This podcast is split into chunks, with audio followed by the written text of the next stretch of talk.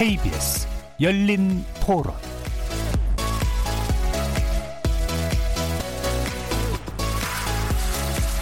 안녕하십니까. KBS 열린 토론 정준희입니다.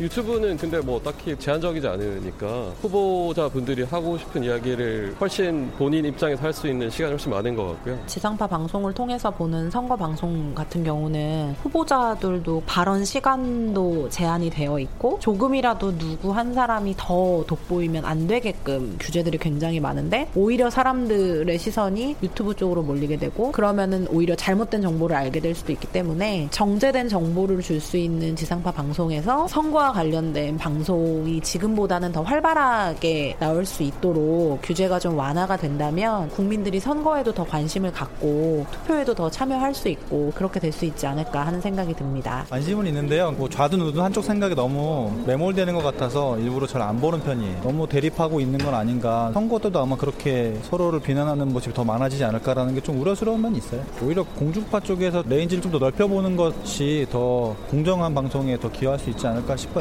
유튜브를 통해서 하는 건 괜찮은데 많은 사람들이 좀 더 다양한 정보를 접할 수 있다는 점에서는 그게 좋은 것 같은데 가짜뉴스 문제가 가장 우려가 돼서 그런 걸 다 걸러낼 수 있을지에 대해서 좀 의문이 드는 게 사실이에요. 저는 선관위에서 가짜뉴스가 발생하지 않도록 할 명확한 규제나 가이드라인이 필요하지 않나 생각합니다.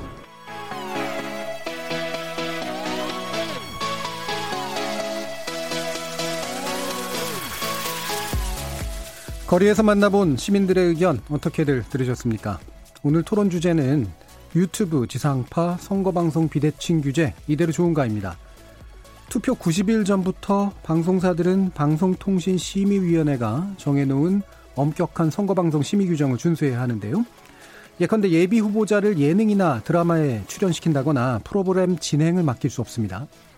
또 본격적인 선거 기간에 돌입하면 기준이 더 엄격해지는데요. 한 후보자를 다른 후보자보다 몇 초 더 노출해 주는 것만으로도 제재를 받을 정도로 아주 엄격합니다. 반면 새로운 언론으로 부상하고 있는 유튜브의 경우는 사정이 사뭇 다릅니다. 어, 관련된 강제 규정이나 권한이 없는 관계로 예를 들면 후보자가 직접 자신을 홍보할 수도 있고요. 기타 출연자나 진행자는 각 후보나 정당에 대한 편향적 견해는 물론 부정확하고 부적절한 정보나 의견을 제시해도 제재를 안 받을 수도 있는 그런 가능성도 있습니다. 과연 선거 시기의 미디어 규제에서 형평성 문제가 이렇게 대두되고 있는 상황.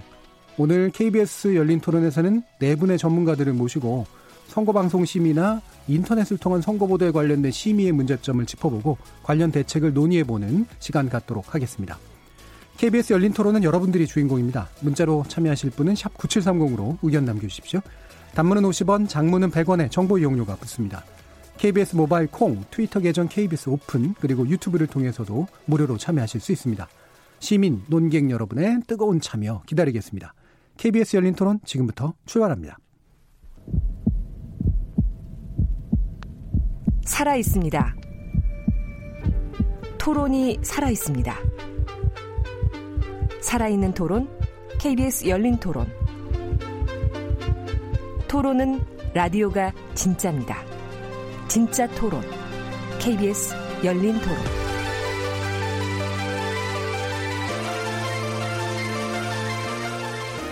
오늘 함께 하실 네 분의 논객 소개하겠습니다. 먼저 민주언론시민연합의 김원경 사무처장 나오셨습니다. 안녕하세요. 김원경입니다. 자, 그리고 JTBC 시사 프로그램 작가 출신이시고요. 어, 요즘 유튜브 채널 헬마우스를 운영하시면서 아주 인기가 높으신 분입니다. 임경빈 작가 함께 하셨습니다. 안녕하세요. 임경빈입니다. 자, 그리고 한국선거협회 뉴미디어 본부장을 맡고 계시고요. 여론조사 및 분석 전문기관인 인사이트K 배종찬 연구소장 함께 하셨습니다. 안녕하십니까. 배종찬입니다. 자, 그리고 대한변협 수석 대변인이시고요. 선거기사 심의위원회 심의위원이신 허윤 변호사 모셨습니다. 안녕하세요. 허윤입니다. 자, 이렇게 이제 네 분과 함께 논의 진행해 볼 텐데요. 일단 앞 단계에서는 음, 지금 한참 이제 새로운 선거 매체 또는 선거에 영향을 줄 수 있는 어떤 플랫폼으로 부각되고 있는 유튜브에 관련된 논의를 먼저 해보고 후반부에서 이제 방송이나 선거에 관련된 그런 심의의 문제를 짚어보도록 하겠습니다. 어, 일단 유튜브에 관련해서 좀 뭐 여러 가지 얘기를 좀 자유롭게 해보면 좋을 것 같은데요. 어, 확실히 이번 총선은 유튜브에 의해서 좌우될 것이다. 뭐 이런 식의 견해들도 있는데 여러분들 어떻게들 보시는지요? 일단 저가 네. 어, 늘 해마다 모든 선거에 선거보도 감시 연대를 꾸려서 이제 이제 감시를 하거든요. 근데 올해 계획을 세우는 과정에서 모두들 같은 얘기를 하셨습니다. 음. 유튜브를 모니터하지 않으면 기존에 우리 예전에는 아주 신문 모니터만 열심히 했고 그 이후에는 방송사 네. 저녁 종합 뉴스를 또 열심히 했다면 지금은 유튜브 쪽으로 많이 옮겨가야 한다. 물론 기존 어, 우리가 말하는 전통적인 미디어도 감시해야 하지만 유튜브의 영향력이 굉장히 클 것이다라고 모두 예측하고 있고요. 그래서 실제로 저희도 역량의 절반 이상을 유튜브 모니터로 음. 지금 바꾸려고 지금 준비를 하고 있어요. 그런데 저는 오히려 다른 분들은 오히려 전문가이신 것 같아서 좀 여쭤보고 싶어요. 정말 유튜브의 영향력이 과연 그렇게 큰 크다고 보시는지 예. 어떻게 생각하세요? 일단 이제 유튜브를 직접 하시는 분은 일단 빼고 네. 유튜브를 관찰하시는 배종찬 네. 선생님 얘기부터 듣죠. 아니 유튜브가 얼마만큼 예. 영향력이 있으면 이 유명 방송사의 작가를 잘 하시는 분이 전업 유튜버가 됐겠습니까? 예. 그만큼 유튜브라는 것이 가지는 영향력이 엄청난 거죠. 음. 근데 이제 조금 전에 김원경 사무총장께서 굉장히 중요하신 말씀을 주셨어요. 지금 방송은 이제는 규제가 되고 모니터링이 되고 있고 신문 기사도 마찬가지인데 오히려 이때 본격화되는 것이 유튜브 전쟁이거든요. 예. 그러니까 유튜브를 통해서 선거 운동이 사실상 되고 있는 겁니다. 근데 이것을 규제할 만한 마땅한 법은 없는데 근데 선거에 미치는 영향은 저는 무엇 때문에 중요하느냐? 중도층 표심에 영향을 주죠. 예. 왜? 이미 진보 진영 또 우리 측 채널이라고 하는 채널의 내용은 대부분 그냥 보던 사람들이 계속 보는 겁니다. 예. 그런데 이제 방송에서 못 보던 내용을 지금부터는 이제 유튜브에서 봐야 되는 중도층은 이 내용을 보고서 영향을 받는 거죠. 예. 아 그래 이게 사실 같은데 근데 우리가 확장 편향이라는 건 한 번 보고 두 번 보고 세 번 보면 믿게 되는 거거든요. 음. 그러니까 이게 저는 그래서 부동층 이른바 중도층 아직 자기의 정치적 색깔이 정해지지 않은 사람들 또 우리가 만 18세 이야기 많이 하거든요. 근데 이런 만 18세 첫 유권자가 되는 우리 청년들이 또 학생들이 유튜브를 봅니다. 뭐 우리 임경빈 작가의 헬마우스를 보든 어떤 다른 걸 보든 간에 이런 걸 보면 그게 검증을 할 수가 있나요? 대부분의 경우에는요. 우리 같은 뭐 정치를 아주 직업처럼 하고 있는 사람들도 이게 사실일까 아닐까? 예. 아닐까 사실일까? 이걸 구분하기가 쉽지 않습니다. 그래서 저는 음. 다른 어떤 것보다도 중도층 표심에 영향을 준다. 근데 왜 총선에서 이게 중요하죠? 정당 투표를 하잖아요. 예. 그래서 저는 이게 선거에서 아직 자기의 가치관을 확립하지 않은 어린 유권자 음. 그리고 중도층 표심에 영향을 주기 때문에 저는 심상치 않다 이렇게 봅니다. 예, 그럼 그 되게 흥미로운 부분을 지적해 주셨는데 어, 유튜브가 뭐 내용이 좋아서일 수도 있고 많은 사람이 이용할 수도 해서일 수도 있지만 즉 TV나 라디오나 신문이나 이런 데서 조심하느라고 안 나오는 정보가 과감하게 유튜브에 나오면서 그게 이제 또 꽤 큰 다른 영향을 미칠 수가 있다라는 그런 예상을 해주신 부분이 있어요. 작가님 어떠신가요? 예. 예. 말씀해 주신 것 중에 진행자께서 지금 말씀하신 게 안 나오는 내용이 이제 유튜브에 나온다는 예. 건데요. 근데 사실은 역으로 생각해 볼 게 왜 안 나오느냐가 사실 중요합니다. 예. 어떤 특정한 정보들은 이제 걸러져야 되는 정보들이 있는데 음. 그게 이제 걸러지지 않고 나올 수 있는 장치가 사실 유튜브라는 그 어떤 매체의 특성이거든요. 예. 그러다 보니까 어 최근에 같은 경우도 그 신종 코로나 바이러스의 확산이 이루어지면서 굉장히 좀 이렇게 불확실한 상황에 대한 공포가 어떤 시청층에도 굉장히 좀 이렇게 넓게 확산이 돼 있는 상황인데 그 틈새를 파고드는 것들이 데스킹되지 않은 정보들. 예. 그러니까 이제 기존의 legacy 미디어라면 데스킹 과정을 통해서 걸러질 수 있는 정보들이 걸러지지 않고 노출이 되는 거죠. 음. 특히 이번에 이제 추, 아, 설 연휴 기간 동안에 화제가 됐던 게 우한 발이라고 하면서 나왔었던 자극적인 영상들이 있습니다. 예. 그게 이제 코로나 바이러스에 신종 코로나 바이러스에 감염된 사람이 뭐 픽픽 쓰러진다든지 무슨 발작을 일으킨다든지. 근데 이런 영상들이 유통이 됐는데 그게 단기간에 하루 이틀 만에 뭐 200만, 300만 명씩이 조회를 하는 엄청난 폭발력을 가졌거든요. 예. 근데 사실은 그 영상이 실제 우한에서 나온 영상인지 혹은 그게 이제 실제로 감염된 사람들의 영상인지 전혀 검증이 안 됩니다. 예. 그래서 어 기존 미디어에서는 그거를 직접 방송을 하지 않거나 혹은 확인되지 않았다라고 방송을 하는데 어, 유튜브에서는 그게 걸러지지 않는 거죠. 예. 그러니까 오히려 어, 어떤 이렇게 공포를 더 확산시키고 이걸 확증 편향을 더 강화하고 어, 이런 이 영향을 미치는 건데 배종찬 본부장도 말씀하셨습니다만 이제 중간층이라는 거는 그런 식의 어떤 자극적인 영상 확산에 굉장히 취약하거든요. 예. 어, 특히 뭐 이번에 이제 신종 코로나 바이러스 관련된 어떤 여러 이제 정부 대응 중에서도 뭐 원래 이 명칭이 우한 폐렴이라고 이제 많이 유통되던 것들을 예. 최근에 정부에서 그걸 정정을 했지 않습니까? 이제 신종 코로나 바이러스로 이제 부르는 게 맞다라고 정정을 했는데 그거를 어 소위 우익 유튜버들 어 사이에서 이 물고 늘어진 게 있습니다. 이게 어, 중국의 눈치를 보기 때문에 예. 정부가 중국의 눈치를 보기 때문에 이름조차도 중국 색깔을 지우려고 한다. 라는 전혀 사실이 아닌 내용. 예. 실제로는 그게 이제 WHO의 권고 사항에 따라서 특정 지역명을 노출하지 않기 위해서 그렇게 정해진 건데 어, 그런 식의 이제 마타도를 했을 때 유튜브 내에서는 직접적인 대응이 좀 쉽지 않은 거죠. 예. 그 정보가 퍼졌을 때 변종찬 본부장이 말씀하신 것처럼 중도층한테는 어떤 인상을 줄 수 있느냐면 이 정부가 중국 눈치를 보고 자국민들의 안전을 신경 쓰지 않는 거 아니냐.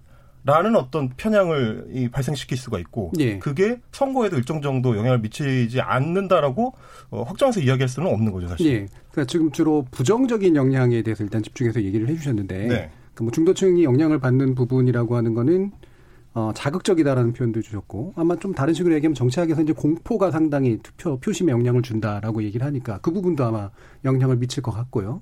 또 단순화시키기 때문에 또 이제 쉽게 유통될 수 있는 측면, 뭐 이런 것들이 좀 복합적으로도 있을 것 그렇죠. 같거든요. 네. 처장님이 보시기에 이런 뭐 이른바 가짜 뉴스라고 불리거나 이렇게 네. 좀 자극적인 뉴스 실태가 어떤 정도이신 것 같은가요? 어, 뭐, 가짜 뉴스의 실태는 지금, 지금, 뭐, 신종 코로나 바이러스 뿐만 아니고 거의 대부분의 내용들이 이제 데스킹이 제대로 되지 예. 않은 것이 많이 나오는 것은 사실인데요.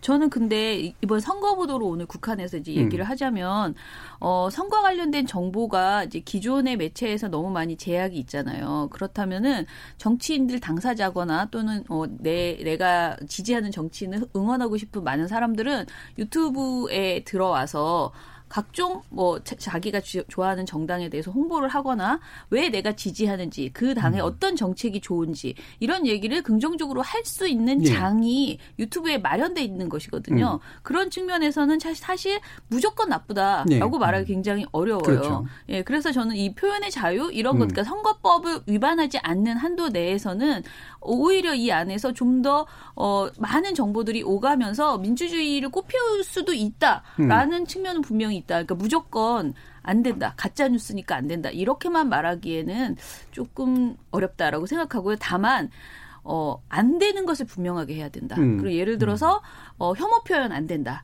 그리고 허위 조작 정보를 가지고 어, 뭐 상대방 후보를 비방하는 건안 된다. 예. 이런 것들을 좀 명확하게 한다면은 오히려 유튜브를 통한 선거 운동, 뭐 본인이든 아무튼 어, 뭐 지지하는 그런 목소리를 내는 것에 대해서 어, 부정적으로 말하기는 어렵지 않을까라는 생각도 들어요. 예. 예. 뭐 이거 사실 겨- 거의 결론에 해당하는 내용을 처음부터 스포를 해버리신 네. 것 같아요. 끝나는 건가요? 아니요, 아니요. 조만간 이제 마무리돼야 될 것 같습니다. 저도 그러니까, 저도 예, 좀 얘기해야 예. 네, 될 네. 것 같은데. 부정적 측면, 긍정적 측면 둘 다 얘기해 주셨는데 예. 허인 변호사님. 일단 뭐 변호사다 보니까 아무래도 이 소송과 관련된 게 많이 들어오지 않습니까? 네. 그럼 과거에는 이제 허위 사실 적시 뭐 이건 허위다 라는 식으로 많이 들어왔는데 이제 가짜 뉴스들이 좀 들어와요. 근데 이게 허위 사실과 가짜 뉴스가 좀 다른 게 허위 사실은 어떻게 보면은 이제 좀 네거티브한 측면이 있었거든요. 저 사람이 뭐 하지 않은 일을 했다라고 하던가 예. 없는 사실을 지어내던가 해서 깎아내리고 그러면서 이제 본인이 유리한 위치를 점하는 건데 가짜 뉴스는 이게 약간 좀 긍정적, 그러니까 포지티브한 방식으로 접근을 해요. 상대방을 깎기보다는 예를 들면 뭐 선거에 영향을 끼치기 위해서 이미지가 괜찮은 사람과 예. 실제로는 친분이 없는데 친분이 있는 것처럼 얘기를 하거나 그 사람이 뭐 자기에게 선물을 줬다거나 이게 어떤 유튜버가 그 방송을 하더라고요. 근데 실제로 그분을 제가 알고 있어가지고 확인을 해보니까 전혀 모른다는 거예요. 예. 뭐 이분은 이제 이제 선거에 나오실 이제 예비 후보로 이제 등록을 하실 분이시라서 그런 것 같은데 그렇게 이제 가짜 뉴스 자체가 기존에 있었던 허위 사실하고 조금 달라지면서 이게 조금 뭐이 기존에 거네. 양상이랑 그렇죠. 예, 조금 달라지긴 하는데 네. 이제 소장님께서 처음에 말씀하셨듯이 이제 이 유튜브가 선거의 영향력이 어느 정도나 있을까를 음. 생각을 해보면 어 이게 뭐 무슨 절대 반지처럼 뭐 강력한 파괴력을 지녀서 모든 걸 쓸어버릴 거다 이렇게 보기는 좀 어렵지만 중도층에는 분명히 영향을 줄 수 있다고 생각을 합니다. 그런데 이제 제가 좀 초점을 맞추고 있는 거는 기존의 방송 같은 경우는 본인이 이제 굉장히 수동적으로 접근을 하잖아요. 방송을 켜놓으면은 뭐 특정한 프로그램에서 관련된 내용이 나오고 시청자는 받아들이면서 아니면 뭐 들으면서 본인에 대한 이 그 내용에 대해서 본인의 생각을 정리하고 결정을 하는 반면에 유튜브는 말씀하신 대로 이제 찾아서 본단 말이죠. 예. 왜 찾냐면 내가 이미 알고 있는 사실을 더 확실하게 알고 싶어서 찾는 거라고 생각을 합니다. 그렇기 때문에 이 뭐 예를 들면 뭐뭐 특정 당을 말씀드리는 건 좀 그렇지만 뭐 민주당이나 이제 자유한국당이나 각각 이제 한 대략 한 30%에서 40% 정도 부동층 꼭 지지한다는 분들이 계시면은 중간에 음. 있는 분들이 한 40, 30, 뭐 요 정도가 되거든요. 예. 요 분들이 영향을 어떻게 받냐면 명절에 이제 작가님도 명절에 갔다 오셨을 텐데 저도 이제 명절에 내려가서 여러분들을 만나니까 뭐 저희 부모님도 음. 있고 뭐 어른들도 평소에는 이런 얘기를 전혀 안 하시는 분들이 다 유튜브 유튜브 얘기를 하세요. 예. 뭐를 봤는데 이런 게 나오더라. 넌 그분들이 중도층이라고 확정할 수 있나요? 그렇죠. 이제 뭐 성향 자체를 보면 어떨 때는 이쪽을 찍었다, 어떨 때는 음. 저쪽을 찍었다 왔다 갔다 하시는 분들이라. 네, 스윙보터나 이거죠. 그렇죠. 예. 예. 그렇기 때문에 어 본인이 이제 이번에는 나는 어떤 생각을 가지고 있는데 거기에 딱 적합한 정보가 들어오면 음. 표를 찍게 되는 것이고요. 그리고 이분들 자체가 어, 특히 연세 있으신 분들은 적극적으로 또 말씀을 하세요. 주변 분들의. 음. 저도 이제 그분들이 굳이 저를 잡아가지고 유튜브를 보니까 이게 나오던데 넌 알고 있냐 뭐 이런 건 어떻게 안 되는 거 아니냐 음. 우리가 지금까지 눈과 귀를 닫고 살았다 유튜브가 예. 우리의 우리를 개안시켜줬다라고 네. 말씀하시는 분들도 계세요. 음. 그런 분들이 부동층 이 중도층에 아마 영향을 미칠 거라고 생각을 합니다. 예. 근데 이게 참 유튜브가 가짜뉴스가 많은 것처럼 이걸 걸러낼 수 있는 방법도 좀 어렵고요. 예. 그래서 이 부분은 진짜 많이 생각을 해봐야 예. 될것 같습니다. 한 가지만 더 말씀드리면 음. 유튜브의 영향력이 그냥 유튜브 안에서만 멈추는 게 아니고요. 종편이나 그 인터넷 기사에 유튜브가 링크가 걸리거나 또는 음. 종편에서 그 방송, 그러니까 유튜브에 나왔던 주요 발언을요 그대로 가져와서 그걸 가지고 또 토론을 하거든요. 그러면서 다시 보여주기도 많이 보여줘요. 그래서 기존의 그 전통적인 미디어에서도 엄청나게 활용되고 있다는 거예요. 음. 그래서 이래저래 유튜브의 영향력이 분명하다 총선에서 예. 그건 확실한 것 같습니다. 그러니까 기성 매체의 내용이 유튜브로 퍼지기도 하고 유튜브의 내용이 또 기성 매체에서 활용되기도 그렇죠. 하고 그러면서 네네. 이제 확산 효과가 굉장히 커지는 건데 네네. 지금 이제 또 유튜브를 통해서 의견을 남겨주신 세상만지고님이 의견을 남겨주셨는데 이런 네. 내용을 좀 지적해 주셨어요. 음. 그러니까 유튜브는 아무래도 찾아보는 그러니까 적극적인 행동에 의해서 나타나는 건데 중도층이라고 불리는 분들, 그러니까 아까 무당층이나 아니면 음. 또 이제 스윙보터라고 부르는 게 좀 더 맞을 텐데 이분들이 이렇게 적극적인 행동을 하는 경향이 있긴 한가요?라는 아, 그런 지적이 있거든요. 그러니까 우리가 지금 총선이기 때문에 네. 아주 구체적인 사례를 못 보고 있는 거예요. 네. 근데 지난 2016년 미국 대통령 선거에서 유튜브의 역할이 얼마나 대단했습니까? 그러니까 끊임없이 유튜브에서 나오는 정치적인 의견이 선거판에 영향을 주는 거죠. 왜냐하면 누군가를 타겟으로 하는 거예요. 네. 지난 중, 이 미국 대선을 보면은 트럼프 대통령의 승리 비결에는 러스트 벨트. 그러니까 쇠락해 가는 지 중서부, 이 뭐, 어, 미시건주, 그 다음에 인디애나주, 또 뭐 일리노이주, 이런 데는 정말 경제가 엉망이 돼버린 거거든요.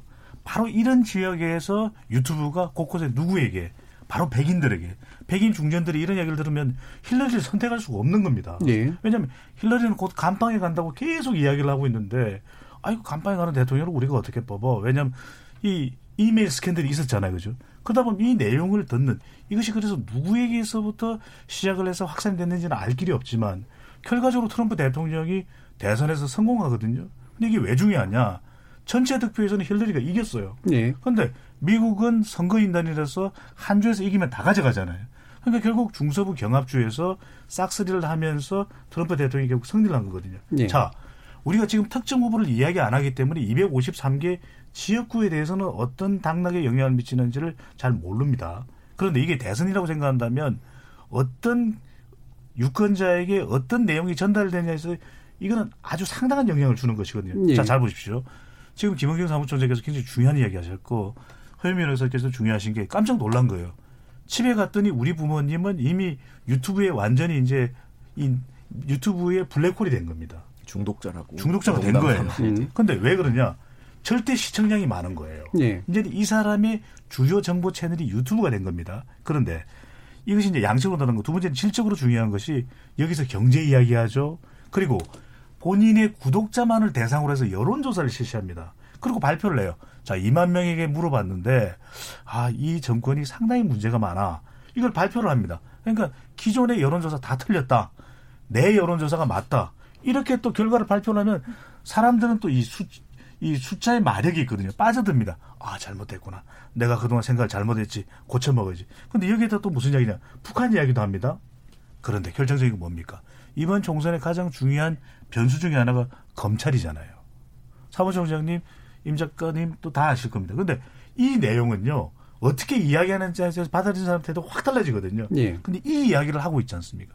그러다 보면 이건 결과적으로 사실상 상당수의 스윙 보트들에게 영향을 줄 수밖에 없는 것이죠. 예, 일단 이제 스윙 보터라고 불리우는 분들이 그러니까 유튜브의 접촉 빈도라든가 아니면 직접 찾아보든 아니면 노출이 되든 간에 늘어나고 있고 그래서 영향을 받고 있다라는 쪽으로는 대충 되는 것 같은데 네. 아까 이제 지적하신 이제 미국 대선 같은 경우 아직 이제 페이스북이 그 당시로는 제일 크게 영향을 미쳤다고 네.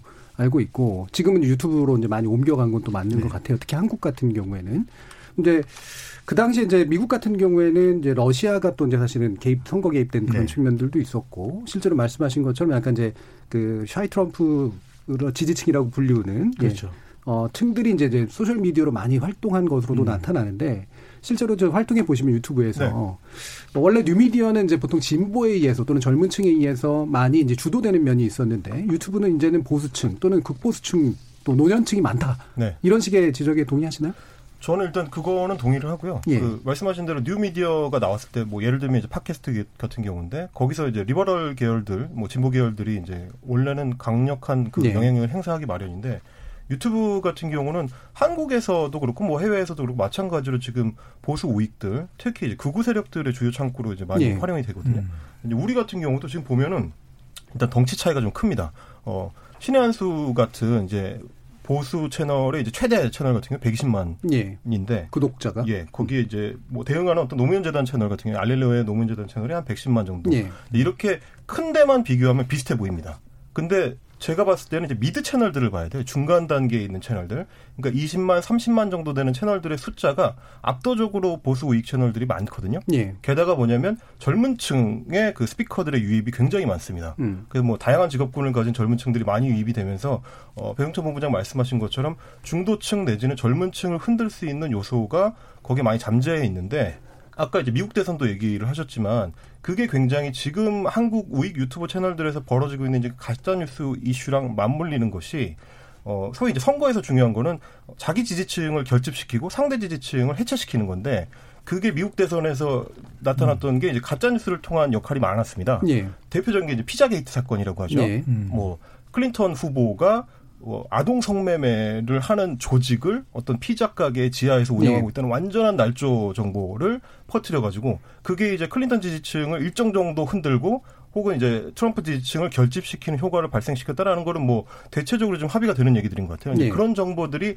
많이 유통이 될수록 그래서 어, 중도층이 어떤 특정 후보나 어, 특정 정당 하나에 매이지 않고 음. 정보값 전체가 퍼져서 어, 지지층 전반에 영향을 미칠 때 그게 굉장히 중요하거든요. 음. 근데 왜 제가 아까 미드 채널들 얘기를 했냐면 그 미드 채널들은 기존의 그 노년층을 대상으로 한 유튜브 채널들하고는 다르게 어, 논평을 중심으로 합니다. 여기서 미드첼은 한 중간 순위 정도에 중간 순위 해당하는, 정도 되는 예. 20만, 30만 채널들인데 그 젊은 채널들의 특성이 어, 굉장히 논평 위주고 어, 역사와 관련된 이야기나 어떤 사상과 관련된 이야기들을 굉장히 자주 합니다. 음. 그래서 기존의 신의 한 수 같은 채널들이 뉴스 위주로 소비를 하는 데 비해서 이런 젊은 채널들은 일종의 프로파간다 역할을 예. 하거든요. 그런데 그 채널들이 어, 발화하는 어떤 내용들을 보면 굉장히 그 우리 사회의 일반적 시각 혹은 합의된 것들과 다른 내용들이 많습니다.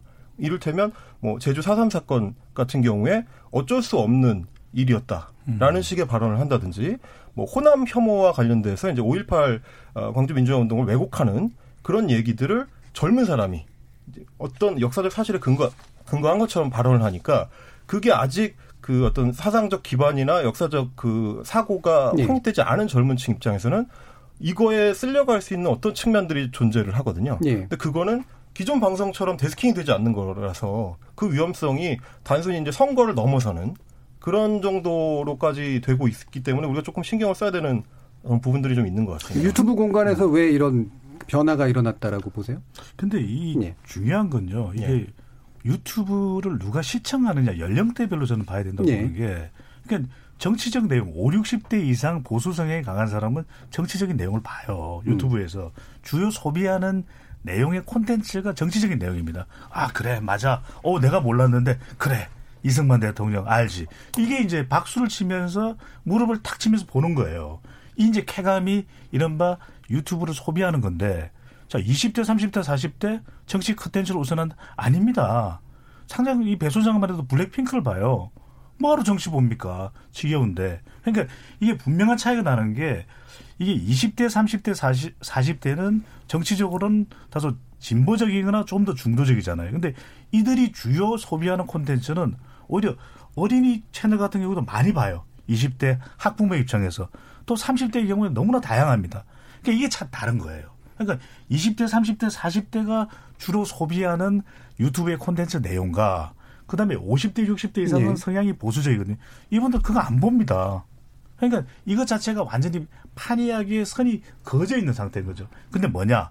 근데 새롭게 이제 유튜브라는 채널에 진입을 해서 보는 사람들은 연령대로 딱 나눠져 있는데 정치적 성향으로 이제 구분이 되는 거거든요. 예. 그러면서 이것 자체가 영향을 주는 것인데 이럴 때 이것을 검증할 수 있는 능력이 있느냐? 없다라는 거예요, 사실상. 근데 방금 얘기 말씀하신 그런 부분은 그 유튜브 안에서 소비되는 콘텐츠가 그렇죠. 연령대에 따라 달리 나타나고 고연령대일수록 정치 관련 어떤 그 콘텐츠를 많이 소비한다는 말씀이잖아요. 그렇죠. 뒤집어 말하면 젊은층이나 중도층이 상대적으로 정치적인 콘텐츠 영향을 덜 받을 수도 있다는 말씀이 되지 않을까요? 아, 그렇죠. 그렇긴 한데 예. 젊은 사람들 같은 경우에 이제 그래서 충분한 양이 소비되지 않으니까 예. 어떻게 보면 단편적으로 보는 내용에 본인의 오히려 의견을 그게 의존하는 경우들이 많아지게 되거든요. 그러니까 음. 그것 자체를 검증할 시간도 없는 겁니다. 쭉 보다가 이제 한번 뉴스를 봤는데 그 내용이 아 강하게 어떤 특정 사안에 대해서 주장이 강력하게 제기된다. 그러면 이 반대 이게 가짜일까? 이것을 검증할 여력이나 시간이나 또 지식이 없다라고 하는 거죠. 음. 근데 제가 이제 혐오 표현 네. 관련된 음. 모니터링을 좀 집중하다 보니까 좀 그런 제보들을 많이 봤는데요. 예를 들면 어 20대 뭐 10대 화장하는 방법을 알려주는 유튜브 굉장히 많고 패션 뭐 강아지 뭐 유행이죠. 많잖아요. 네. 그런데 그런 내용 또는 게임을 게임 중계하는 그런 방송에서 불쑥불쑥 정치 정치 얘기를 하거든요. 예. 그냥 이렇게 툭툭 하는데 그 짧은 시간에 내가 굉장히 지금 애정을 갖고 있던 이 마- 아주 주요한 유튜 버가 정치적인 입장을 툭툭 얘기하는데 거기에서 허위 조작 정보나 또는 혐오 표현도 나온다는 거예요. 그때 받는 영향력이 오히려 신의 한 수를 봤을 아. 때보다 훨씬 높을 수가 있어요. 예. 그런 제보들을 많이 해주더라고요. 그러니까 그 부분은 사실 이제 많이 보느냐 적게 보느냐 뭐 이 문제라기보다는 네. 이게 이제 후광 효과라 그러죠. 그러니까 뭔가 이제 소프트한 컨텐츠에 섞여서 이제 그런 네네. 내용들이 들어왔을 때 훨씬 더 큰 효과가 나타나는. 그 처장님 굉장히 중요한 말씀을 해주셨는데요. 저희가 이제 헬마우스라는 채널을 네. 준비하면서 그 다양한 이렇게 문제적 채널들을 좀 모니터링을 했어요. 근데 이제 특히 20대와 30대 초반까지 영향을 미치는 소위 이제 프로파간다형, 논평형 유튜브 정치 채널들의 특성이 뭐냐면 예. 초기에 시장에 진입할 때 주로 안티 페미니즘적인 그 화제를 많이 몰고 들어갑니다. 네. 그래서 20, 30대의 그 남성층이 갖고 있었던 어떤 불안이나 특히 이제 요즘은 취업이나 이런 게 힘드니까 이 불만이나 이런 것들을 뭘로 흔드느냐 하면 이제 안티 페미니즘적인 거. 그러니까 적을 설정해주고 그 적을 또렷하게 만들고 그 적을 혐오하게 만드는 방식으로 초반에 치고 들어가서 그 사람들이 이제 제 표현으로는 이제 심장 안에 손을 집어넣어서 주물럭댄다고 하는데 예. 그런 어떤 컴플렉스들을 건드려서 일종의 감정 착취를 하는 거거든요. 그렇게 함으로써 자기들 채널 혹은 그 스피커한테 집중하게 만듭니다. 그렇게 해서 감정적 의존 상태가 깊어지면 그 다음에는 그 프로파간다를 그 위에 얹어서 전파하기가 굉장히 쉬워지는 거죠. 음. 이런 방식으로 채널을 안정화시키고 20만, 30만이 된 이후에 발화하는 내용들이 역사 왜곡이나 뭐 이제 일본을 치켜 세우고 한국을 뭐 낮추는 소위 이제 혐한 일봉이라고 하는데 그런 식의 어떤 컨텐츠 제작이 경향을 나타내거든요. 그래서 그게 어 본부장님 말씀하신 것처럼 단순히 이제 정치 채널이냐 아니냐로 갈라지지 않고 굉장히 복잡한 양상을 띠고 있습니다.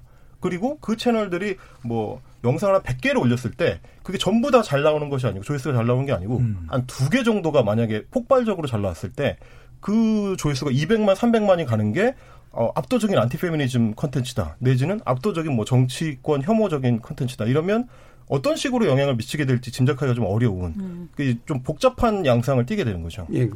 이미 뭐 가짜 감정 착취를 한다, 심장을 만진다, 뭐 강하게 표현을 해주셨는데 제가 약간 완화시켜서 표현을 하자면 사실은 공감을 할 만한, 그러니까 그들이 불만을 가질 만한 요소들 또는 그럴 법한 요소들을 적절히 건드려서 공감을 얻어내고 일종의 연대를 유대를 얻어낸 다음에 좀 더 심각하고 문제 있는 컨텐츠를 주입시키는 그런 방식을 쓴다 이렇게 이제 봐도 괜찮을 것 같거든요. 그게 이제 기존 그 매체들에서 놓치고 있는 지점을 예. 치고 들어온다라고 볼 그렇죠. 수도 있는 거죠. 예. 그러니까, 그러니까 뭐 미국 예도 그럴 테고요. 예.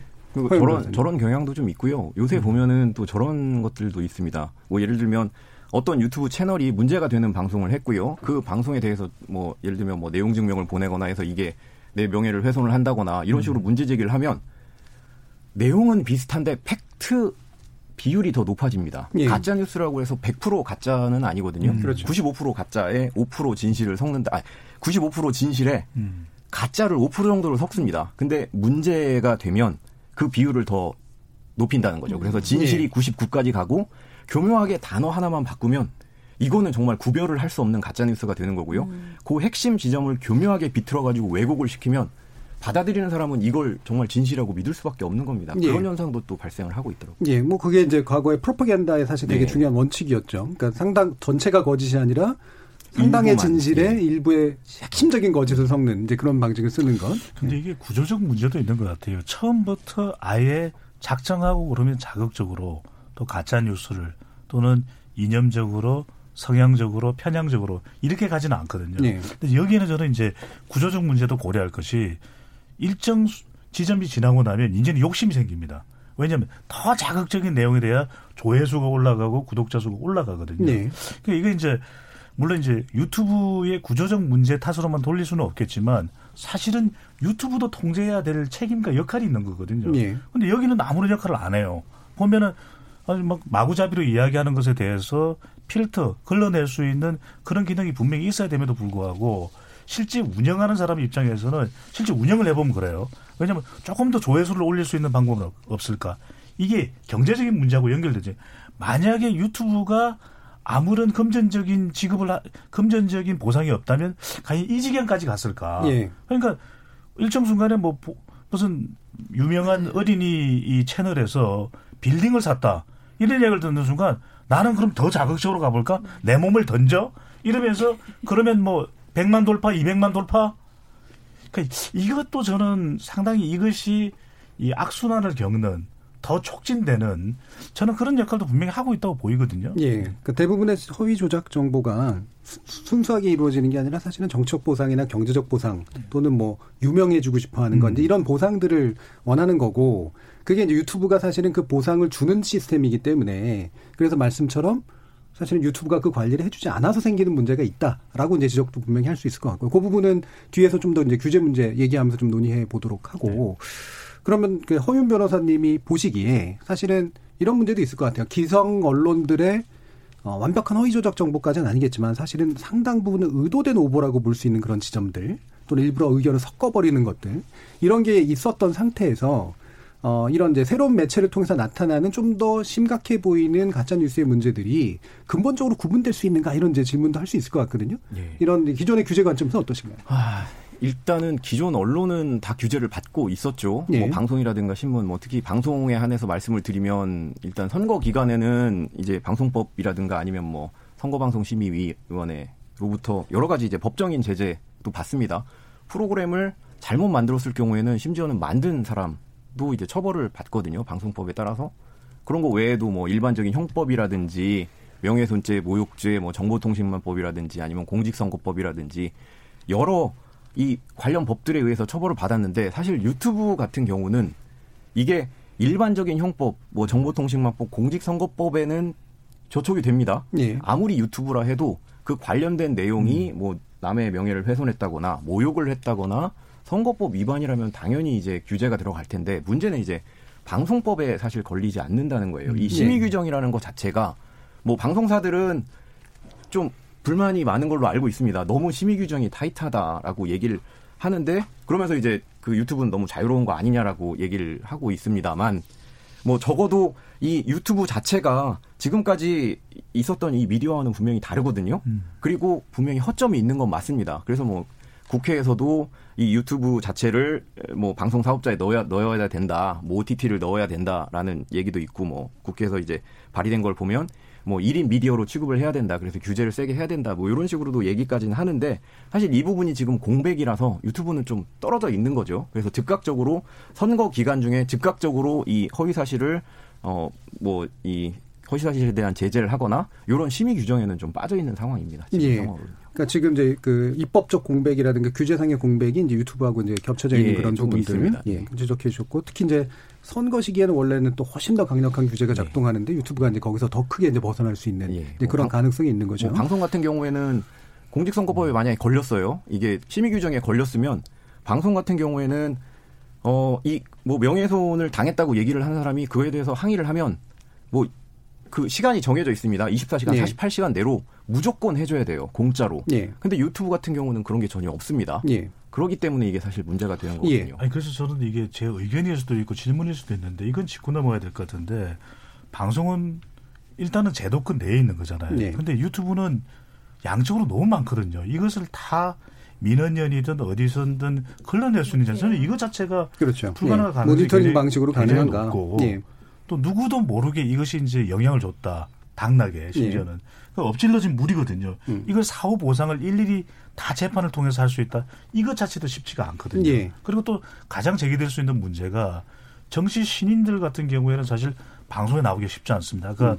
사무총장님께서 말씀하신 대로 또 임경비 작가도 이 유튜브에 순기능이 있잖아요. 예. 그러니까 이런 사람들이 자기를 알리는 데는 유튜브만 한 게 없거든요. 예. 아니, 오죽했으면 우리가 인재 영입으로 유명 유튜브를 영입하잖아요. 예. 그렇다면 이게 또 표현의 자유 문제가 제기되면 상당히 또 민주주의라는 측면에서 난감해지거든요. 예. 그래서 이걸 자꾸 저는 이 법과 제도 이것만으로 관련 걸러질까. 특히 음. 이제 중요한 건 선거에 주는 영향은 지대한데 이것 자체를 이 주는 영향을 사후적으로 보상 주어 닮을 수도 없, 없기 때문에 저는 이것 자체가 사실 이게 가능할까라는 생각이 예. 계속 들거든요. 예, 그래서 방금 이제 허윤 변호사님 말씀과 배종찬 소장님 말씀을 종합해 보면 규제 공백도 있지만 실제로 규제가 가능한지 여부 음. 또는 이제 그게 긍정적일지 여부에 대한 또 논란도 있기 때문에 이 부분은 2부에서 네, 구체적으로 다뤄보도록 하겠습니다. 자, 팟캐스트를 시작으로 해서 트위스터, 페이스북, 이 소셜미디어를 거쳐서 유튜브로 뉴미디어는 더욱 다양하고 진화해 가고 있습니다. 이렇게 영향력도 커지면서 그에 따른 부작용을 우려하는 목소리도 점점 커지고 있는데요. 이어지는 2부에서는 이런 선거 방송, 선거 보도 등에 관련된 여러 가지 규제의 문제점을 좀 더 자세히 짚어보도록 하겠습니다. 지금 여러분께서는 KBS 열린 토론과 함께하고 계십니다.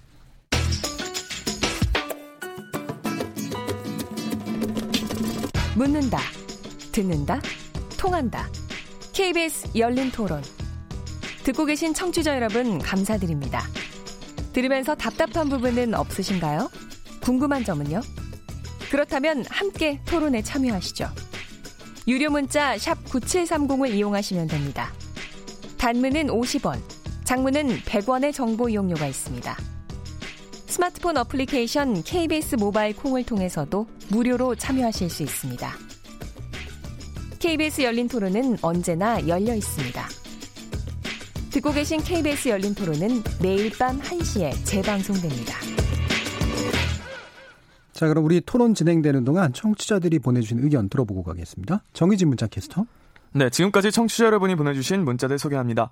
먼저 유튜브로 의견 주셨는데요.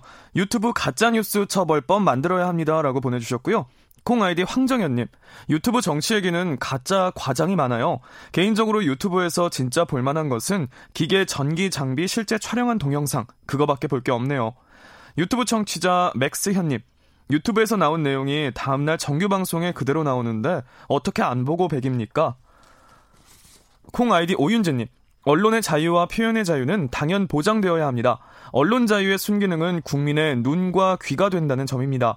그러기 위해 사실 검증은 기본이자 필수 아닌가요? 콩 아이디 2711님. 이번 선거 연령이 18세로 낮아졌습니다. 이 유권층은 유튜브에 더 익숙한 세대입니다. 그런데 선거 후보자가 유튜브에서 올바른 선거 활동을 할까요? 저는 후보자들을 못 믿습니다. 그래서 유튜브를 통한 개인 유세 활동 허용은 아직 이르다고 봅니다. 콩 아이디 5790님. 유튜브가 두려운 모양이죠? 모든 방송 매체가 제 역할을 못하니 유튜브가 범람하는 겁니다. 라고 보내주셨네요. 네, KBS 열린 토론. 이 시간은 영상으로도 생중계하고 있습니다. 유튜브에 들어가셔서 KBS 일라디오 또는 KBS 열린 토론을 검색하시면 지금 바로 토론하는 모습 보실 수 있습니다. 방송을 듣고 계신 여러분이 시민 농객입니다. 계속해서 청취자 여러분들의 날카로운 시선과 의견 보내주세요. 지금까지 문자캐스터 정의진이었습니다.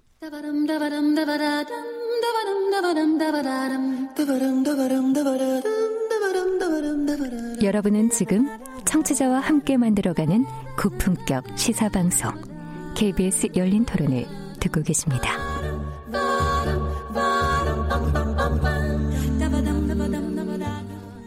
KBS 열린 토론 오늘은 지상파와 유튜브 선거방송심의 비대칭 규제 이대로 좋은가라는 주제로 배종찬 인사이트K 연구소장, 허윤 변호사, 김원경 민원연 사무처장 그리고 임경빈 작가 이렇게 네 분과 함께 하고 있습니다. 자 앞에서 이제 나온 이야기들이 바로 또 이제 연결이 되는데요. 어 이게 이제 사실은 용어가 복잡하고 불명확한 것들이 좀 많습니다. 예를 들면 유튜브를 선거 방송으로 봐야 되느냐라는 그런 문제도 있고요. 선거 보도니 선거 기사니 여러 가지 이제 이야기들이 함께 이제 얽혀 있기 때문에 이 부분을 약간은 법적으로 약간 좀 그 확인하고 좀 들어가는 게 좀 좋을 것 같아요.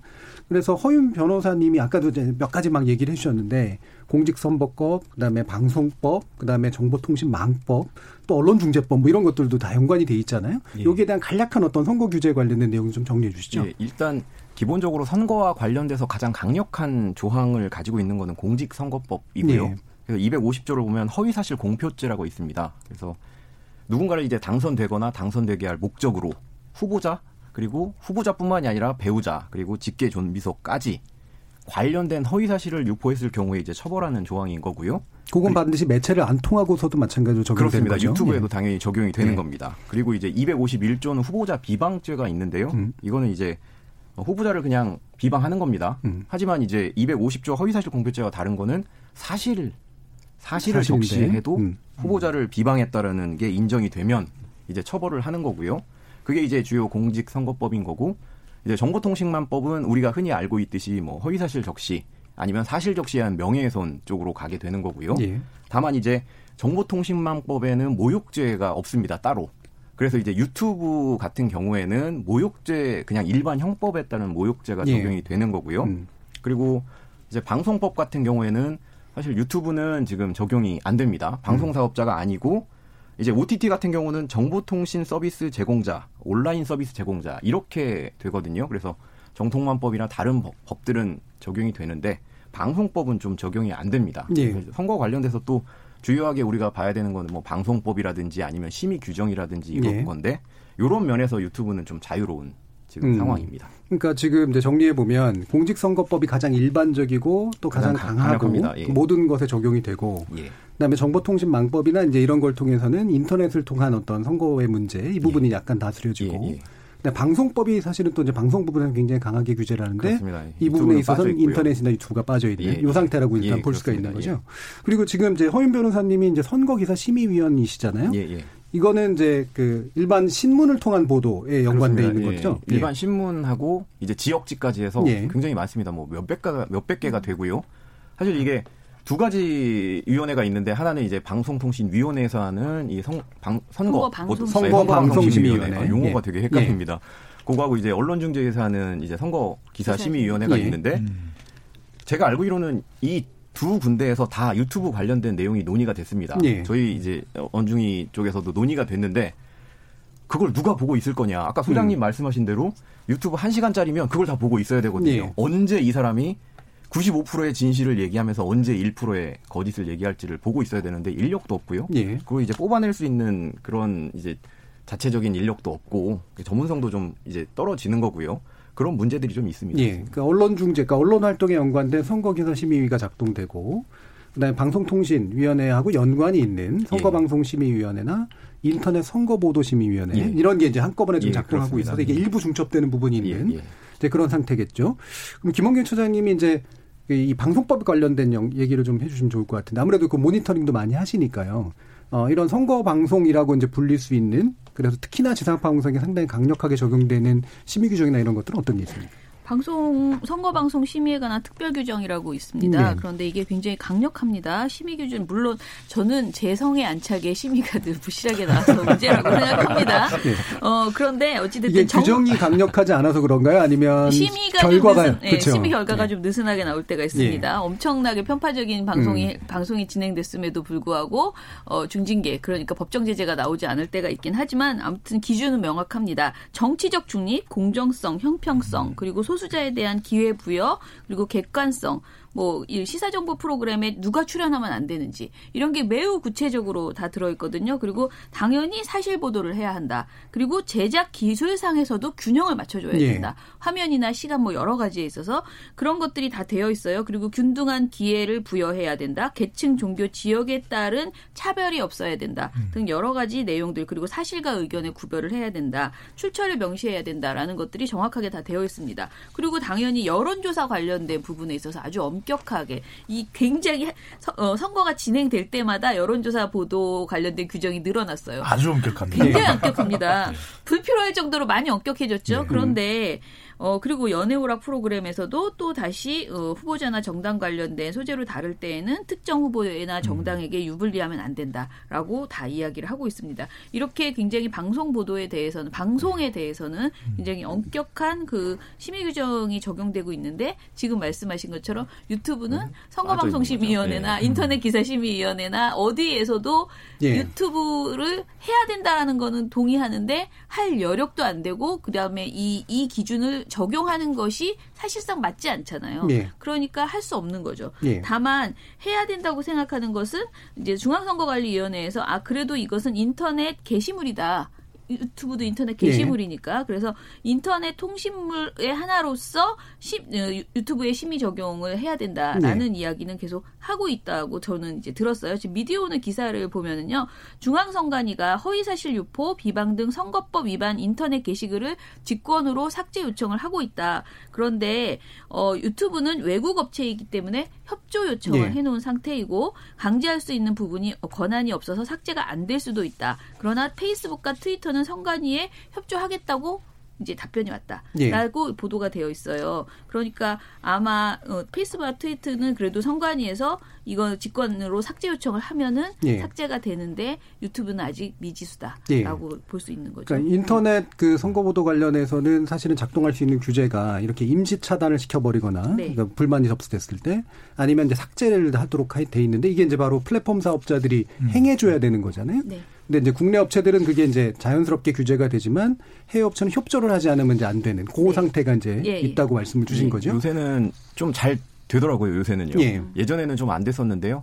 요새는 이제 유튜브라든가 페이스북, 뭐 트위터 이런 데가 협조를 굉장히 좀 잘해주는 편입니다. 그래서 예. 이제 들어오면 유튜브도 영상이 뭐 허위 사실이거나 아니면 명예를 훼손했거나 그러면 신고하는 그 파란 버튼이 있거든요. 예. 거기 누르면은 뭐 이름 써라, 뭐 허위 사실이 뭔지 써라, 왜 문제되는지 써라. 그러면은 뭐 며칠 안 지나서 이게 임시 조치가 취해져요. 그래서 영상이 안 보이게 되는데 이게 이의 신청을 하게 되면 또 풀어줍니다. 음. 그래서 이걸 또 보고 있어야 돼요. 언제 나에 대한 명예훼손적인 유튜브 내용이 또 되살아날지 모르는 그런 상황이거든요. 예. 그래서 기다렸다가 되살아나면 이제 영상 또 게재 신청. 금지 가처분. 예. 예. 어쩔 수 없이 이제 소송으로 가야 되는 거고요. 네. 법원도 요새는 좀 잘 들어줍니다. 그래서 뭐 물론 이제 본안 소송을 통해서 삭제 판결을 받고 영상을 완전히 삭제를 예. 해야 되는데 가처분 날짜를 기일을 굉장히 빨리 잡아주고요. 그래서 뭐 3일 만에도 잡아줍니다. 그래서 오늘 내면 법원에 접수가 되면 뭐 3일, 일주일 있다가 잡히고요.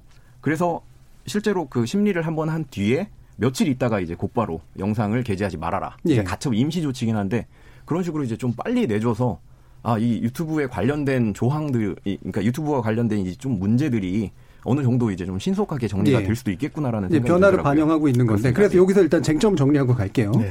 일단 이제 기존의 방송이나 지상파 방송 같은 경우에는 아무래도 이제 가장 강하다라고 영향력이 강하다라고 전제됐었기 때문에 특히 허가 사업자이기도 하고 그래서 이제 이른바 공정성 규제를 하는 거죠. 그래서 막 균형도 맞춰야 되고 양적으로도 이제 제대로 좀 해줘야 되고 그래서 초 단위로도 재야 되고 이런 식의 가장 구체적인 규제가 있는 상태인 거고요. 그런데 이게 이제 여전히 필요하다 또는 그렇지 않다라는 네, 쟁점이 있는 것 같고 유튜브나 이제 인터넷 관련해서는 임시 차단 조치나 이런 식으로 삭제 조치가 지나치게 무분별하게 이루어진다라는 그런 불만도 있는 반면에 또한 동시에는 방송이나 이런 데 비해서 너무 느슨하다. 이런 식의 또 불만도 있는 이런 상태입니다. 그래서 지상파나 이런 방송에 관련된 기존의 규제와 유튜브에 관련된 또는 인터넷에 관련된 기존의 규제를 좀 대비해서 각각 어떤 입장들을 갖고 계시는지 의견들을 좀 들었으면 좋겠어요. 일단 방송에 관련해서 현재의 규제 방식이 적절하다. 유지돼야 된다. 또는 변화돼야 된다. 어떻게 보십니까? 변화가 필요하죠. 예. 그런데 좀 전에 허 변호사께서 잘 말씀 주셨는데 그런 최근에 협조가 어디에서 나왔을까 국회에서 부른 거죠. 예. 국회에서 불러서 야단을 치니까 이제는 뭔가 좀 변화된 모습을 보여줘야 되는 거예요. 근데 이게 근본적으로 바뀌었냐면 그게 아닐 수가 있다는 겁니다. 조금 시간이 지나면 한국 정부 또는 국회에서의 요구 사항이 없어지면은 또 유야무야 될 수가 있다는 것이거든요. 근데 저는 무엇보다도 중요한 것이 이걸 다 통제하기는 쉽지 않기 때문에 사실 가이드라인이 있어야 되는 거 아닙니까? 그러니까 선거 여론조사의 경우에 사회, 사후적으로 이제 검증하는 것도 있지만 사전적으로 우리는 일정한 조건을 갖춰야 된다. 질문은 어떻게 해야 된다. 이런 기준이 있어요. 근데 네. 이렇다고 해서 여론조사의 역할이 상당히 침해받는다. 이렇게 생각은 안 하거든요. 왜? 선거이기 때문에 다른 일반적인 여론조사 우리가 뭐 어떤 음악을 좋아합니까? 이건 통제 안 받잖아요. 그 적어도 선거와 관련된 내용만큼은 어떤 내용이 구성돼야 된다는 걸 선제적으로 이 가이드라인이 좀 뜰 수 있도록 창에 예. 팝업 창형대로 뭔가 동영상을 올리기 전에 이런 거 적어도 선거 주 그러니까 선거와 가까운 기일 내에는 적어도 이게 지나치게 통제 범위 밖에 있다는 것 자체도 사실 말이 안 되는 거죠. 그러니까 미국 기준을 우리 기준으로 삼을 수는 없는 거 아닙니까? 또 하나 저는 이걸 사실은 오늘 패널 분들한테 여쭙고 싶은 부분이기도 하는데 유튜브에 이런 내용이 많은 겁니다. 이걸 법적으로 어떻게 할지도 모르겠어요. 카드라는 것. 그러니까 내 주장이 아닙니다. 그러니까 이런 거는 이런 가짜 뉴스가 전달되거나 지나치게 근거 없는 주장이 될 때 보면 내 주장이 아니라 어 누가 이런 이야기를 했는데 이렇대요.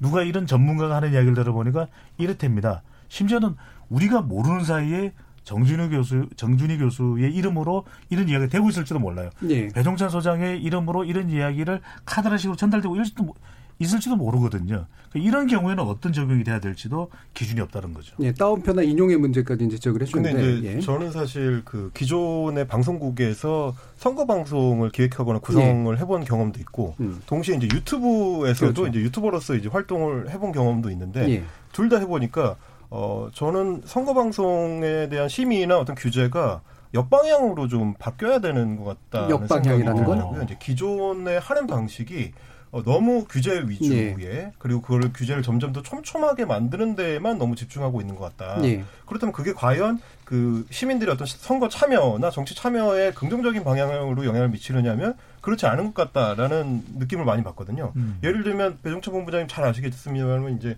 방송에서 여론조사 결과를 알려줄 때 뭐 방송에 내보낼 때 그 촘촘하게 어떤 그 조건들을 읊어줘야 되잖아요. 예. 하나씩 뭐 개요라고 하죠. 예, 네. 개요, 어, 개요라고 하는데 이제 어, 응답 비율이 어떻고 뭐, 뭐 이렇게 오차 범위가 몇 퍼센트고 플러스 마이너스 몇 퍼센트고 이걸 쫙 읊어줘야 되는데 그게 내용이 워낙 많다 보니까 어, 실제 방송에서는 제대로 안 들립니다. 음. 예, 배종찬 선생님은 자동으로 나옵니다. 그러니까 그러면 랩 수준이다. 랩입니다. 네. 일반 시청자가 예. 보기에는 이거는 보험 약관 읽어주는 거랑 굉장히 비슷해요. 그렇죠. 아. 실제로는 정보값이 없는 거죠 이게. 예. 그러니까 저희가 방송 만드는 사람들 입장에서 봤을 때는 선거 방송에서 특히 이제 여론조사 관련된 거를 전달을 해줄 때는 선관위가 편리한 방식의 그런 약관 읽어주듯이 하는 규제 방식으로 갈 게 아니라 실제 정보 전달을 명확하게 시청자들한테 할 수 있도록 다른 방식의 좀 더 이제 느슨하지만 또렷한 규제가 들어가야 되지 않을까. 예를 들면 이제 배종찬 본부장이 어떤 여론조사 결과 내용을 이제 브리핑을 해줄 때 어, 이거는 플러스 마이너스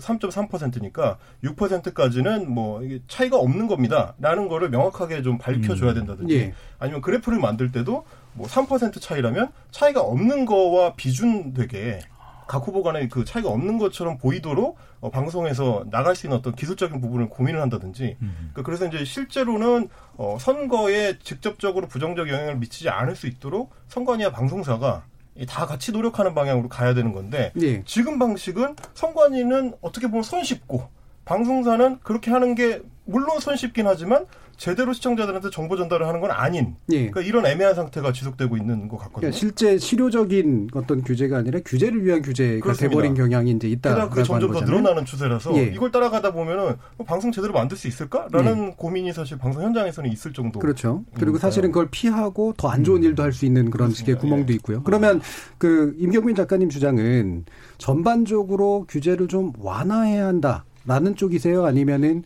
실효성 있게 규제를 재편해야 된다 이런 쪽이세요. 저는 실효성 있게 규제를 재편해야 음. 되는 것 같습니다. 그게 이제 어, 이거 안 되고 이거 안 되고 이거 안 되고 하는 식으로 1, 2, 3, 4, 5, 6 계속 늘려나가는 방식으로 지금 주로 그 규제가 이루어지고 있는데 음. 그거 말고 아까 배종철 본부장 말씀하신 것처럼 전체적인 큰 가이드라인을 주고 음. 예. 거기에 맞춰서 일단 할 수 있게 해준 다음에 음. 거기서 심각하게 튕겨나가는 것들을 이제 선관위가 시- 꼼꼼하게 신경을 써서 잡으러 간다든지 음. 아니면 이제 어, 민원연 같은 시민단체들에서 이제 모니터링을 꼼꼼하게 해서 어, 지나치게 튕겨나가는 것들을 또 이제 규제를 들어갈 수 있도록 한다든지 예. 그런 장치들이 좀 필요하지 않을까. 자, 이게 이제 아까도 이제 배종찬 선생님 네. 말씀하신 가이드라인, 가이드라인 위주의 이제 좀 더 이렇게 방향을 정하고 음. 스스로 준수할 수 있도록 만들고 그걸로 질적 기준을 높이는 이제 이런 쪽이긴 한데 사실은 방송 규제가 먹히는 이유는 국가가 이제 방송 허가권을 갖고 있고 승인권을 갖고 있기 때문에 사실은 그렇죠. 먹히는 거란 말이죠.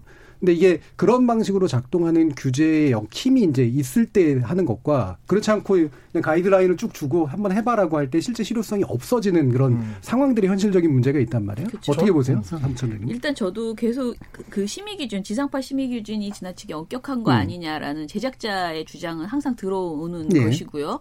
어, 그리고 또 사실 공정성 조항이라는 게 사실 굉장히 어떻게 보면은 국민의 알 권리를 또 침해하는 부분도 있어요. 그러니까 공정성이 곧 기계적 균형으로 그렇죠. 되면서 음. 모든 것을 유불리를 다 못하게 하는 거예요. 특정 음. 후보에 대한. 근데 어떤 내용은 분명히 전달, 그 사람이 불리한 행동을 했으면 불리하다고 불리한 행동을 하고 있다고 전달을 해야 그게 국민의 알 권리인데 오히려 그 모든 것이 그냥 하- 아무튼 밋밋한 보도만 나오게 되는 그런 네. 상황이 만들어지기도 하거든요. 그러니까 또 유튜브로 가죠. 그렇죠. 예. 그래, 그래서 여러 가지로 이제 지상파 심의 기준에 대해서 완화시켜야 된다라고 하는 주장에 대해서는 어느 부분, 마- 특정 음. 부분 일, 어, 인정을 해요. 그리고 지나치게 출연자들을 제한시키는 것도 어떻게 보면은 좀 과도하다라고, 그러니까 그 우리가 계속 뭐 정치, 어, 시사 정보 프로그램에는 나갈 수는 있지만 뭐 그 굉장히 공정성을 유지해야 된다. 네. 그다음에 연애, 오- 그러니까 연애 정보 프로그램이나 연애 오락 프로그램에 나갈 수 없다. 뭐 여러 가지 규정들 있잖아요. 네. 그런 규정이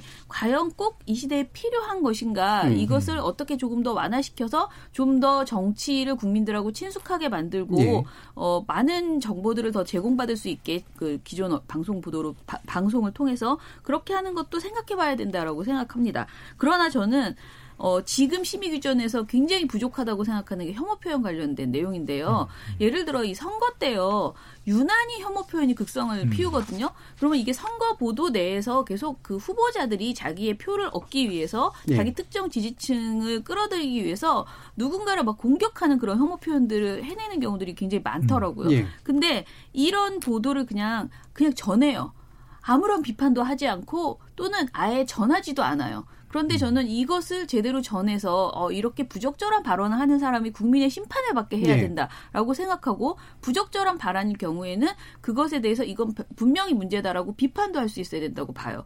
그리고 지난 총선 때 제가 굉장히 좀 놀랬던 거는 총선 보도 당시에 너무 뭐 안철수의 여자 뭐 김종인의 여자 이러면서 음. 예. 여성 여성 후보들을 너무나 비아냥거리고 후보 중에, 예, 예. 후보자들을 음. 그렇게 하는 보- 방송들이 많았거든요. 예. 근데 이런 방송을 심의를 넣으면 이게 양성평등 규- 내용이 없어요. 지금 제가 말씀드린 심의 규정에 없어요. 아. 음. 그래서 다 없음. 그래서 그냥 일반 보도로 가버리거든요. 그래서 어 방송 그냥 어 그 방송통신심의위원회에서 심의를 해요. 근데 선거 기사잖아요, 이거는. 네. 분명히 선거 기사 속에서 엄청난 혐오 표현들이 나오고 있는데 제대로 심의가 안 되더라고요. 그래서 저는 이 지금의 현실과 좀 맞지 않는 부분이 있다. 음. 그래서 정말 문제되는 거, 역사 왜곡이라든가 이런 내용들은 저는 강력하게 심의 조항에 들어가줘야지 된다. 예. 방송심의. 그러나 지나치게 말을 못하게 해- 한 부분들은 말은 풀어야 된다라는 예. 생각을 합니다. 그러니까 기존에 이제 방송이 지나치게 양적 균형이나 기계적 균형 위주로 네. 만들어져 있던 것, 이 부분은 좀 완화시키되 네.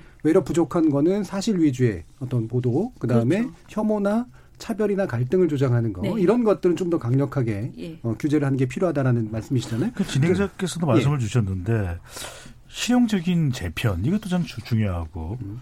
김 시장께서 말씀 주셨던 합리적인 구성 이제는 심의가 너무 과거의 기준에 지금 머물러 있거든요. 예. 저는 이게 매체 자체가 자꾸 변하거든요. SNS로. 그렇다면 이건 어쩔 수가 없을 것 같아요. 왜냐하면은 어, 지난 이 세미나를 하면서 발표가 됐던 조사 결과입니다. 예. 유튜브의 정치 편향성 그리고 저널리즘의 위기라고 해서 이제 지난해 8월에 유튜브 뉴스에 대한 소비자 인식 조사가 552명을 대상으로 해서 설문조사가 이루어졌던 내용입니다. 예. 이 관련 자료를 뭐 다운해서 보실 수가 있는데 그러니까 유튜브 뉴스에 대한 소비자 인식 조사에서 허위 정보가 가장 많이 유통되는 경, 경로가 어디냐. 지난해 8월 발표됐던 실시됐던 조사 결과인데 유튜브의 1위예요. 예. 22%로. 그러니까 우리가 기존에 알고 있던 다른 어떤 SNS 매체, 페이스북이나 또 인터넷 인터넷 뉴스나 주위 사람보다도 유튜브가 이만큼 영향을 주고 있는 것이거든요. 그러니까 그게 설문조사고 그렇게 생각하느냐를 물은 거죠. 그렇죠. 예, 예. 그다음에 이제 그럼 규제에 대해서 허위 정보에 대한 규제에 대해서 해야 되느냐 그랬더니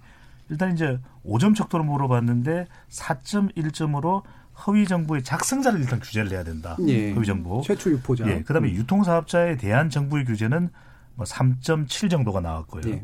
그다음에 유통 사업자의 자율 규제 한 3.7 정도가 나왔습니다. 예. 그러니까 이게 어 일견 봤을 때는 뭐 자율 규제, 이 유통사업자의 자율 규제에 대해서 좀 강도가 낮게 우리가 판단하고 음. 있는 것을 볼 수 있는데 오히려 실제 그게 되겠느냐. 예. 그러니까 작성자 자체가 타격을 받는다면 그러니까 우리가 라벨을 이른바 노란 딱지로 하는 걸 붙이게 되면은 이제는 이 작성자도 여기에 대해서 신경을 쓸 수밖에 없는 것이거든요. 예. 근데 이게 중요한 것이 뭐냐면 우리가 실제로 앞서 이제 선거 여론조사의 개요 설명하는 것도 너무 지나치다 이런 이야기가 나오기도 합니다. 그런 것도 예. 이제는 좀 현실적으로 바뀔 필요가 있어요. 음. 하지만 중요한 건 차이나 비판을 우리가 규제할 수는 없습니다. 그런데 문제는 가짜와 혐오는 규제를 해야죠. 예. 이걸 규제 없이 넘어갈 수 없기 때문에 이것 자체에 대해서는 확실하게 가이드라인과 사후 처방이 있어야 될 테고 예. 그 외에는 현실적으로 실용적인 재편이 이루어지거나 그다음에 합리적인 재구성이 저는 좀 있어야 예. 될 필요도 있습니다. 예, 그 어전 보면은 이제 결국 가짜, 혐오, 차별 이런 것들에 대해서 좀더 강한 게 필요하다라는 말씀이신데 허윤 변호사님 그 아까 예. 말씀하셨던 공직선거법상의 예, 예. 비방이라든가 예, 예. 이런 식의 문제하고 방금 말씀하신 이제 차별 혐오 발언이 일부 겹치지만 사실 또 이제 구별이 되잖아요. 예, 구별이 분명히 되고요. 뭐 허위 사실이라고 해도 그게 뭐 예를 들면 뭐 혐오 표현이라든지 음. 아니면 인종차별적 표현이라든지 여기까지는 지금. 처벌이 잘 안 되고 예. 있습니다. 그게 왜 그러냐면 혐오 표현이라는 거는 어떻게 보면 다수가 소수에 대한 일종의 폭력을 행사하는 거고요. 예. 그리고 우월한 사람들이 이제 열악한 사람들에 대해서 행하는 어- 그런 음. 이제 발언들인데 음. 대부분의 차별적 표현은 개인한테 가는 게 아닙니다. 집단으로 집단, 그렇죠. 갑니다. 예. 그래서 뭐 5.18 그 유가족이나 음. 집단으로 가기 때문에 이게 명예훼손이 안 되는 경우가 굉장히 많아요. 예. 그래서 법원은 얘기를 합니다. 구성원 개개인에 영향을 미칠 수 있는 정도의 표현이 돼야만 이게 실제로 처벌이 가능하고 예. 집단이 너무 넓으면 안 된다. 음. 그래서 이제 뭐 대전 지역에서 이제 검사들 한 30명을 상대로 그런 표현이 있었습니다. 예. 그랬을 때는 30명이면 특정이 된다. 그래서 처벌을 했거든요. 강용석 변호사 건도 있었잖아요. 아, 뭐 그런 게 있습니다. 그건 이제, 이제 너무 많다 뭐 이렇게 예, 된 건데요. 예. 그래서 기준 자체가 이제 적고 이제 뭐 넓고 이걸로 이제 되는 건데 요 예. 부분이 분명히 우리 이제 규제 선거와 관련된 규제에는 빠져 있고요. 음. 근데 이제 일본 같은 경우는 이걸 실제로 처벌을 하고 있습니다. 예. 우리가 뭐 일본법을 이제 받아들였지만 어, 음. 뭐 대부분의 법들은 우리가 일본을 좀 앞서갔다는 평가를 많이 하고 있거든요. 뭐 예. 인권적인 측면이나 예. 뭐 법치주의 측면에서 조금 더 앞서갔다라고 판결을 하고 있는데 표현을 하고 있는데 2016년도에 일본에서 이제 혐오 표현에 대한 판결을 내렸습니다. 이제 최고재판소 대법원인데요.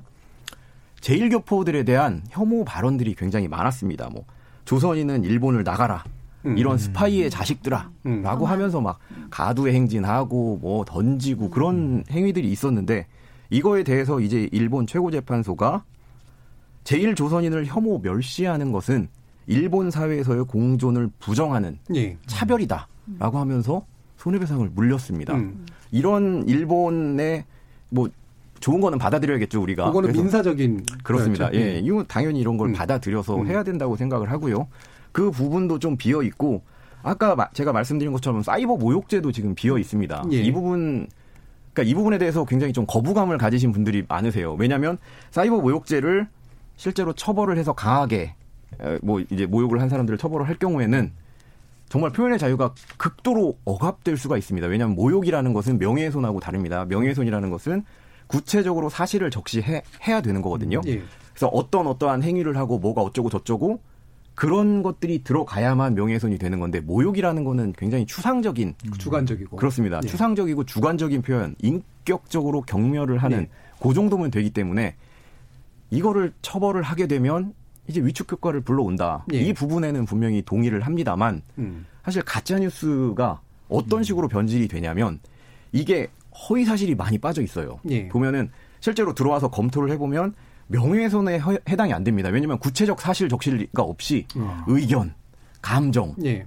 그런 것들만 있거든요. 음. 그리고 모욕이 섞여 있고요. 근데 이거를 고소를 해봤자 사이버 모욕죄가 없기 때문에 일반 모욕죄로 처벌이 되는 거고 일반 모욕죄는 사실 되게 가벼워요. 예. 그렇기 때문에 이 점도 좀 제대로 이제 선거를 치르고 싶다면 그리고 음. 양질의 정보 그리고 뭐 우리 사회가 좀 더 발전하고 싶다면 요 부분도 이제 고려가 돼야 될 것 같고요. 그리고 제가 아까도 말씀드린 것처럼 유튜브 같은 경우에는 방송법 적용을 안 받기 때문에 이 공직선거법에 나오는 신속한 정정보도라는 예. 그 조항에 적용을 안 받습니다. 예. 분명히 유튜브의 내용이 허위이고 가짜 뉴스이고 선거에 지대한 영향을 끼침에도 불구하고 언제 고소해서 이 사람을 처벌하고 언제 게시물 삭제를 하겠습니까? 음. 예.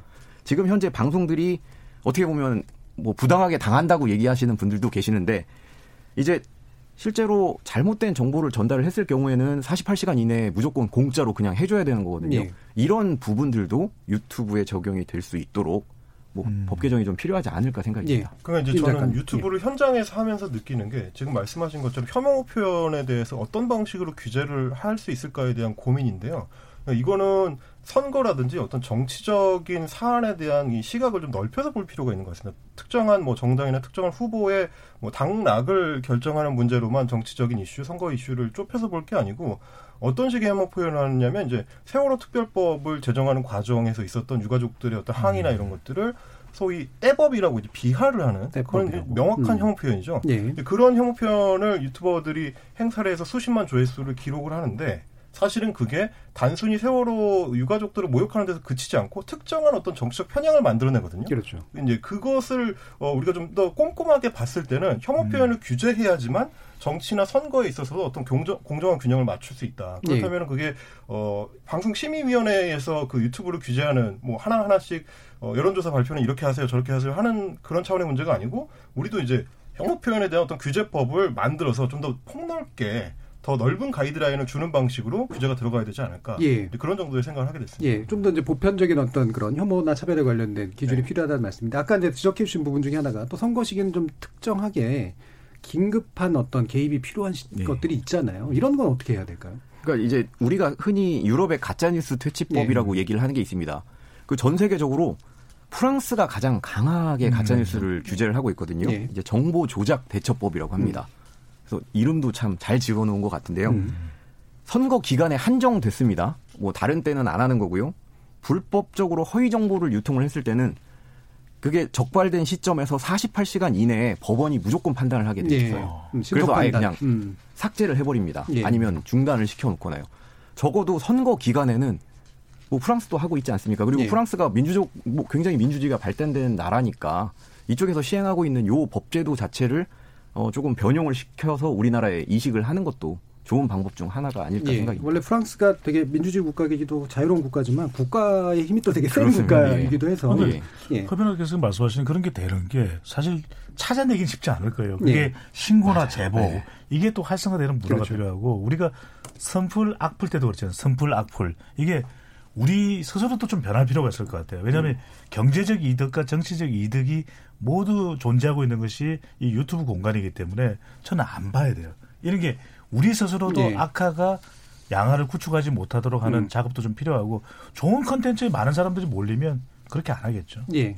그리고 또 핵심적으로 방송은 정치인들의 입김이 또 미칠 수 있는 그 여러 음. 가지 제도적 구조를 가지고 있기 때문에 자신한테 불리하다고 판단하면 무조건 방송을 걸어버리는 이런 식의 문제들도 실제로 많이 존재하는 것 같습니다. 그래서 정치권의 자정도 좀 필요하지 않은가 싶습니다. KBS 열린 토론 오늘 논의는 그럼 이것으로 마무리하겠습니다. 오늘 토론 함께해 주신 김언경 민주언론 시민연합 사무처장, 임경빈 작가, 배종찬 인사이트K 연구소장, 그리고 허윤 변호사 네 분 모두 수고하셨습니다. 감사합니다. 감사합니다. 고맙습니다. 참여해 주신 시민농객 여러분 감사드립니다. 전 생방송 놓치신 분들을 위해 나중에 팟캐스트 준비되어 있고요. 내일 새벽 1시에 재방송도 됩니다. 저는 내일 저녁 7시 20분에 다시 찾아뵙겠습니다. 지금까지 KBS 열린 토론 정준이었습니다.